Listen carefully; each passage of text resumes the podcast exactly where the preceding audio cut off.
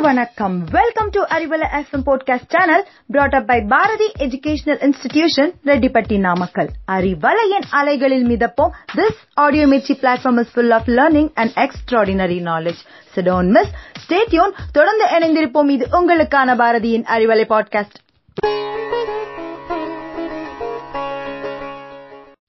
A majority of emotion and behavior have the roots in the subconscious portion of your mind.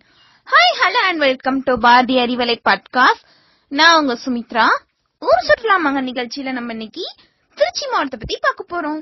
சீரி பயிர தமிழ் மொழிக்கு சொந்தமான மண்ணு பாசக்கார மண்ணுன்னு பேரெடுத்த மாவட்டம் தான் நம்ம திருச்சி மாவட்டம். இந்தியாவின் தூய்மையான பத்து நகரங்கள்ல நம்ம திருச்சி மாவட்டமும் ஒன்னு தமிழ்நாட்டுல நான்காவது மிக பெரும் தலைநகரமாக விளங்கும் திருச்சி இந்தியாவுல நாற்பத்தி ஏழாம் இடத்துல உள்ளது. தமிழ்நாட்டில் மைய புள்ளியா மையமா இருக்கும் ஊரும் திருச்சி மாவட்டம் தான் இத சென்டர் ஆஃப் த ஸ்டேட்னு சொல்வாங்க தமிழ்நாட்டுல எந்த மண்ணு சுத்தமான மண்ணுன்னு அலசி ஆராயும் போது இந்த மண்ணு தான் சுத்தமான மண்ணுன்னு டாப் இடத்துல பேர் எடுத்த மாவட்டம்னா அது நம்ம திருச்சி மாவட்டம். முக்கால அரசர்களான சேர சோழ பாண்டியர்களால ஆளப்பட்ட மாவட்டம்னா அது நம்ம திருச்சி மாவட்டம். அந்த காலத்துல எல்லாம் நம் முன்னோர்கள் மண்ணையும் வானத்தையும் பார்த்து காலத்தையும் நேரத்தையும் கண்டுபிடிச்சாங்க நம்மளுடைய விவசாயிகள். மண்ண பொண்ணா மதிச்சு உழவ உசுரா மதிச்சு விளைஞ்சு இருக்கிற நெல்மணிகளை கடவுளா வழிபடுறவங்க நம்மளுடைய விவசாயிகள். அப்பேற்பட்ட விவசாயிகளால விவசாயத்தை காக்குற மண்ணு தான் நம்ம திருச்சி மாவட்டம். அது மட்டும் இல்லாம திருச்சி மாவட்டத்துல நீங்க எங்க போய் பார்த்தாலும் உயர்ந்திருக்கிற கோபுரங்கள் மண்டபங்கள் அதை விட முக்கியமான திருவிழான்னு எடுத்துக்கிட்டோம்னா தேரணி வீதி திருவிழா தாங்க. தெப்ப குளத்துல கூடுற மக்கள் அத பாக்குறதுக்கே கண்கொள்ளா காட்சியா இருக்கும். அடுத்து ஆடி பெருக்கு திருவிழா. இந்த ஆடி பெருக்கு திருவிழா பார்த்து ஆடி மாசமே ஆடி போயிடும். அந்த அளவுக்கு திருவிழாக்கள்ல சொல்லிக்கிற ஊர்னா அது நம்ம திருச்சி மாவட்டம் தான். ஆயிரத்தி தொள்ளாயிரத்தி தொண்ணூத்தி ஐந்தாம் ஆண்டு அக்டோபர் முப்பதாம் தேதி திருச்சி மாவட்டத்தை தனி மாவட்டமா அறிவிச்சாங்க. திருச்சி மண்ணு. அந்த திருச்சி என்ற பேருக்கு ஒரு வரலாறு இருக்கு. Trichy full name Tiruchirappalli. இந்த சமய புராணங்கள்ல திருசிரங்கிற மூன்று சிரங்களை கொண்ட அரக்கன் வந்து இங்க சிவபெருமான பூஜை பண்ணி பயனடைந்ததா சொல்லப்படுது. அதனாலதான் திருச்சிராப்பள்ளின்னு பேர் வந்தது. நம்ம திருச்சி மாவட்டத்தை தென்னகத்து கைலை மலை அப்படின்னு சொல்லி புகழப்படுது. நமது முன்னாள் முதல்வர் டாக்டர் எம் ஜி ராமச்சந்திரன் அவர்கள் திருச்சிய தமிழக தலைநகரமா உருவாக்க முயற்சி செய்ததாகவும் கடற்கரை மற்றும் துறைமுகம் வசதிகள் இல்லாத காரணத்தினால இந்நகரை தலைநகராக அறிவிக்க முடியவில்லை. திருச்சியின் வடமேற்குல சேலம் மாவட்டமும் வடகிழக்குல பெரம்பலூர் மாவட்டமும் அரியலூர் மாவட்டமும் கிழக்குல தஞ்சாவூர் மாவட்டமும் மேற்கில் கரூர் மாவட்டமும் அமைந்துள்ளது.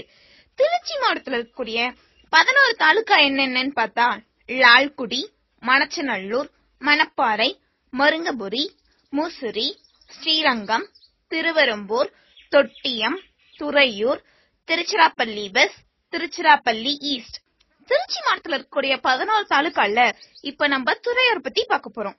சிவன் கோயில் பெருமாள் கோயில் காசி விஸ்வநாதர் கோயில் பெருமாள் மலையில மேல புரச வெங்கடாச்சலபதி கோயிலும் கீழே கோவிந்த பெருமாள் கோயிலும் ஆகிய ஐந்து கோயில்லையும் சைவமும் வைணவமும் தலைத்திருக்கக்கூடிய ஊர் தான் நம்ம துறையூர்.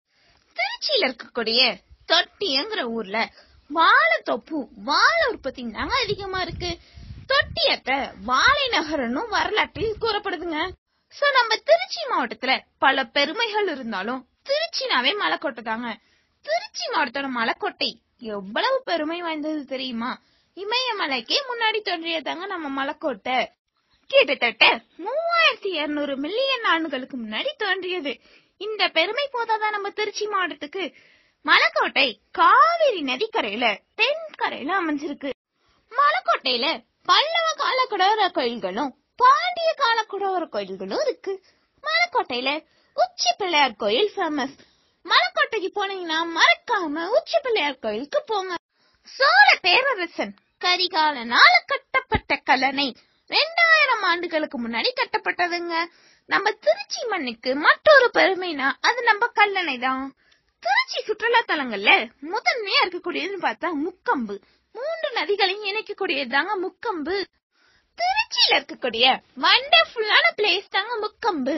திருச்சிக்கு வந்தா மறக்காம முக்கம்புக்கு போங்க.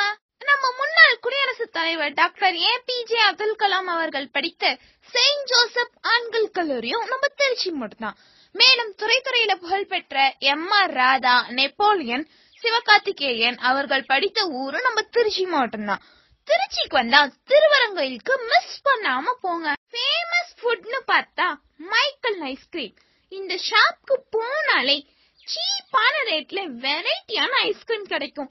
மணமணக்கும் மணப்பாறை முறுக்கு. இதெல்லாம் மிஸ் பண்ணாதீங்க. இவ்வளவு சிறப்பு வாய்ந்தது தாங்க நம்ம திருச்சி மாவட்டம். வாவ் சூப்பர்ல. சோ மிஸ் பண்ணிடாதீங்க. ஃபேமிலியோட என்ஜாய் பண்ணுங்க. ஸ்டே டியூன் தொடர்ந்து இணைந்திருங்கள். இது உங்களுக்கான அறிவலை பாட்காஸ்ட் உங்களுடன் இருந்து விடைபெறுவது Sumithra. Hi hello welcome to Arivalai podcast ஃபேசினேட்டிங்கான பல தகவல்கள் அழகு தமிழோடு கொஞ்சம் ஆங்கில ஆளுமையும் கலந்து. கற்க கேட்க here we go with 360 degree of fantabulous learning with Arivalai podcast brought to you by Bharathi educational institutions Rettipatti Namakkal அன்பான அறிவலை நேயர்களுக்கு வணக்கம். டாடா குரூப்ஸ் நூற்றி ஐம்பது ஆண்டுகள் நூறு நிறுவனங்கள்.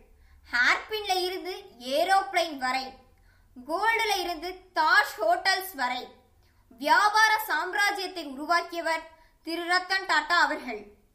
ஏழு லட்சம் தொழிலாளர்கள் டாடா கம்பெனியில வேலை பார்க்குறாங்க. ஆயிரத்தி தொள்ளாயிரத்தி பன்னெண்டுல தொழிலாளர்கள் எட்டு மணி நேரம் மட்டும் வேலை பார்க்குற லேபர் ரூல் கொண்டு வந்தது டாடா ஆயிரத்தி தொள்ளாயிரத்தி பதினேழுல தொழிலாளர்களுக்காக மெடிக்ளைம் ஃபெசிலிட்டி கொண்டு வந்தது டாடா ஆண்டு வருமானத்தில் அறுபத்தைந்து சதவீதம் ஏழை மக்களின் கல்விக்காக செலவு செய்கிறார்கள். ஏழை மக்களின் மருத்துவ மற்றும் ரூரல் டெவலப்மெண்ட் இது போன்ற சேவைகளை செய்கிறாங்க. சென்ற வருடம் கூட கேன்சர் பேஷண்ட்டுக்காக ஆயிரம் கோடி மற்றும் கொரோனா நிவாரண நிதியாக ஆயிரத்தி ஐநூறு கோடி ரூபாயை வழங்கியவர் ரத்தன் டாடா வெற்றி என்பது ஒவ்வொருவரின் பார்வையை பொறுத்து அமையும். செல்வங்களை மட்டுமே அள்ளி சேர்ப்பது சிலருக்கு வெற்றி. பெயரும் புகழும் அடைந்து வரலாற்றில் தன்னை நிலைநிறுத்துவது சிலருக்கு வெற்றி. ஆனால் சிலருக்கு மட்டும்தான் தானும் வளர்ந்து தன் நாட்டையும் சமுதாயத்தையும் பொருளாதாரத்திலும் வேலை வாய்ப்பிலும் முன்னேற வைப்பது வெற்றியாக உள்ளது. அந்த வெகு சிலரில் ஒருவர்தான் திரு. ரத்தன் டாடா அவர்கள். மைக்ரோசாஃப்ட் நிறுவனர் பில்கேட்ஸை விட பங்குச் சந்தையின் அசைக்க முடியாத ஆளுமை வாரன் பஃபெட்டை விட ஃபேஸ்புக் நிறுவனர் மார்க்ஸ் ஜூஹர்பர்க்கை விட டாடா தான் மிகப்பெரிய பணக்காரர். ஆனால் அவருடைய பெயர் பணக்காரர்கள் வரிசையில் ஒருபோதும் இருப்பதில்லை. ரத்தன் டாடா போன்றவர்கள் ஆளுமைகள். தன்னுடைய பங்குகளை அறக்கட்டளைகளுக்கும் தொண்டு நிறுவனங்களுக்கும் செலவு செய்தால் அவர் பெயர் எப்படி பணக்காரர்களின் பட்டியலில் இடம்பெறும்? ஒரு மனிதனை பார்த்து பொறாமைப்பட வேண்டும் என்றால் இவரை பார்த்து பொறாமைப்படுவோம். ஒரு மனிதன் இப்படி உழைத்து சம்பாதித்து மக்களுக்கு இப்படியெல்லாம் உதவுகின்றாரே. இவரைப் போல வர வேண்டும் என்று இவரை பார்த்து பொறாமைப்படுவோம். தனது குடும்ப நிறுவனமான டாடா குழுமத்தில் அடிப்படை பணியாளராக சேர்ந்த அவர் உழைப்பின் அருமையை அறிந்திருந்தார். முப்பது வருட உழைப்புக்கு பின் ஆயிரத்தி தொள்ளாயிரத்தி தொண்ணூத்தி ஒன்னாம் ஆண்டு டாடா குழுமங்களின் தலைவராக நியமிக்கப்பட்டார். டாடாவின் விடாமுயற்சிக்கு ஒரு சிறு உதாரணம். டாடா நிறுவனம் டிராக்டர்கள் மட்டுமே தயாரித்துக் கொண்டிருந்த காலம் அது. இந்தியர்களுக்கான கார்களை இந்தியர்களே தயாரிக்கலாமே என்ற ஆசை ரத்தன் டாட்டாவிற்கு. கடுமையான உழைப்பில் தயாரிக்கப்பட்ட அந்த இந்தியனின் கார்கள் சந்தையில் கடும் சரிவை சந்தித்தன. கார் நிறுவனத்தை விற்கும் நிலைக்கு தள்ளப்பட்டார். அமெரிக்காவின் ஃபோர்ட் நிறுவனம் அதை வாங்க முன்வந்தது. ரத்தன் டாட்டாவை ஃபோர்ட் நிறுவனர் கடும் சொற்களால் விமர்சித்தார். அதனால் நெகிழ்ந்து எழுந்த அவர் தன் நிறுவனத்தை விற்கும் எண்ணத்தை தூக்கி எறிந்தார். பல வருட கடின உழைப்பால் டாடா மோட்டார்ஸ் கார்கள் பெரும் வளர்ச்சி கண்டன. இரண்டாயிரத்தி எட்டாம் ஆண்டில் அதிகம் விற்கப்பட்ட கார்களில் டாடா மோட்டார்ஸ் முதலிடத்தை பெற்றது. ஒரு கட்டத்தில் ஃபோர்ட் நிறுவனத்தின் ஜாக்வார் மற்றும் லேண்ட் ரோவர் கார்கள் நஷ்டத்தில் தத்தளித்துக் கொண்டிருந்தன. ஒன்பதாயிரத்தி முன்னூறு கோடிகள் கொடுத்து அவற்றை வாங்கிக் கொண்டான் அந்த இந்தியன். ஒரு மனிதனின் வளர்ச்சி என்றால் அது இப்படித்தான் இருக்க வேண்டும் என்று வாழ்ந்து காட்டியவர் திரு ரத்தன் டாடா அவர்கள். உங்கள் மீது எரியப்படும் கற்களை பத்திரமாக சேமித்து வைத்துக் கொள்ளுங்கள்.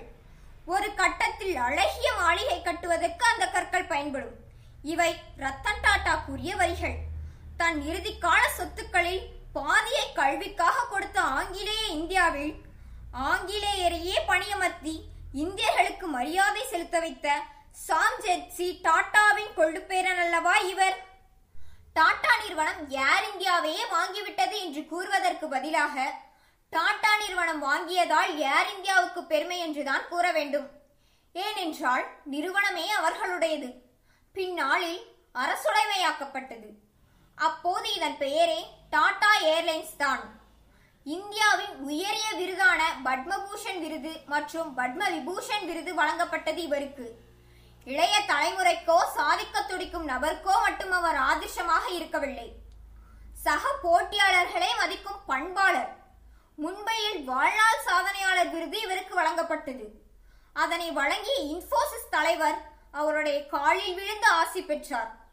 ரத்தன் டாடா இந்த வெள்ளை சிரிப்புக்கு பின்னால் பல தொழிலாளர்களின் வாழ்க்கை பிரகாசிக்கிறது. ஒரு சாதனையாளனாக ஒரு வெற்றியாளனாக இவ்வளவு எளிமையாக ஒரு நடுத்தர வாழ்க்கை வாழ்கின்றாரே. தேவைக்காக உழைக்காமல் நோக்கத்திற்காக உழைத்தால் நம் அனைவரின் வாழ்வும் மலரும். உங்களிடமிருந்து விடைபெறுவது எஸ். நிதர்ஷ்னா ஒன்பதாம் வகுப்பு பாரதி மேல்நிலைப் பள்ளி. மீண்டும் உங்களை அறிவலையில் சந்திக்கிறேன். நன்றி வணக்கம்.